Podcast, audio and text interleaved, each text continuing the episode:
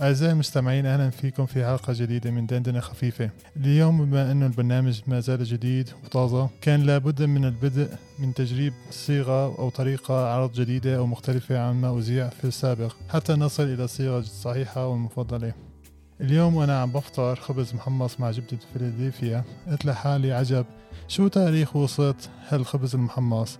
مين كان أول من أكله؟ وكيف توصلوا لحالته الحالية التي نجدها في الأسواق؟ طبعا هي أسئلة دفعتني إلى القيام بمهمة بحث وتقصي للوصول إلى أجوبة منطقية لهالأسئلة المصيرية.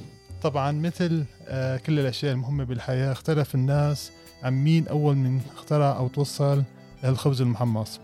في ناس بيظن أنه يكون المصريين القدامى أول من طور الخبز للحالة التي نستخدمها حاليا من شي 6000 سنة فكان ولا بد أن يكونوا هن حمصوا طبعا في هذا في ذلك الوقت التحميص لم يكن من أجل الطعمة أو الشكل أو القرمشة اللي أنا وأنت بنحبها ولكن كان طريقة لحفظ الخبز لأطول فترة ممكنة خاصة أن مصر مشهورة من مناخها الصحراوي الجاف. الرومانيين نشروا فكرة التحميص بكل أوروبا وحتى لما المستعمرين إجوا على العالم الجديد إجوا وجابوا الخبز المحمص معهم لأنه كلمة توست بالإنجليزية إجت من كلمة توستم اللاتينية والتي تعني المحروق والخبز المحمص هو بالأساس خبز محروق. طبعا المصريين أو الرومانيين ما كان عندهم توستر أو فرن تحميص فكان فكانوا يحمصوا الخبز بيمسكوا فوق النار لفترة قصيرة ليتحمص طرف وبعدين بيقلبوه للطرف الثاني. طيب هالحكي حلو؟ بس مين اخترع ال toaster أو فرن التحميص؟ مثل خبز التحميص اختلف الناس بمين اخترعه فبيقولوا بعضهم بيقولوا أنه كان الين باكماستر هو أول من اخترع هالفرن التحميص اللي هو السكوتلاندي كان عايش بكليفلاند بأمريكا. طبعا هو سماه ما سماه toaster ولا ما سماه بخبز التحميص. شو سماه؟ سماه بفرن الكسوف.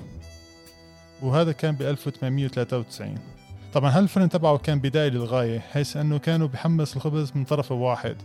وكان لابد من المستخدم أن يخرج قطعة الخبز من الفرن يدويا ثم أن يقلبها ويضعها بفرن لتحميص الطرف الثاني. طبعا أكيد هذا الفرن ما انتشر بالمرة بالسوق. ليش؟ لعدة أسباب. أول سبب أنه الناس كثير كانوا بيحرقوا أصابعهم وهن عم بيقلبوا الخبز وكثير منهم كانوا بيسهوا وهن عم بينطروا الخبز ليتحمص طرف منه فكان بيؤدي ذلك إلى حرق الخبز كليا. طبعا أنا بظن السبب الحقيقي من ذلك إنه ليش ما انتشر الفن التحميص؟ إنه ما كان عندهم كهرباء بالأساس. بال 1930 كان في مخترع اسمه أوتو رودر أمريكي كمان اخترع آلة لتقسيم الخبز. كيف والله الخبز لما تروح على السوق تشتريه التوست تلاقيه مقسم already طبعا هاي آلة الخبز كانت آلة محورية. جعل ماكينات التحميص شعبية عند الناس ب 1921 مخترع أمريكي اسمه تشارلز ستريت اخترع فرن التحميص الكهربائي الاوتوماتيكي بالحالة اللي بنشوفها هلا الشائعة عند بالأسواق طيب أنت عزيزي المستمع كيف بتحب تاكل الخبز المحمص؟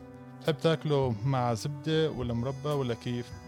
خلينا نختم الحلقة بقصة طريفة قال في واحد عم بيفطر على البلكونة خبز محمص قال له لمرته جيبي لي مربى فأنا نسيته بالمطبخ عرف. قالت له قوم أنت روح جيبه لأنه أنت أقرب مني أول شيء وأنا تعبان ومش قادرة. فجأة تليفونها رن بالمطبخ فقامت ركضت لتشوف مين دق لها من رن بعت لها ال message. فتحته لقيت message من جوزها عم بقول لها كاتب لها فيها ممكن تجيبي المربى معك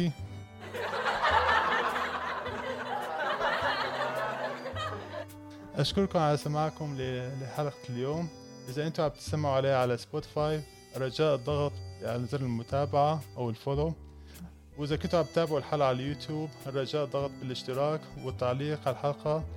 على بكيف بتحبوا تاكلوا خبز المحمص. وباي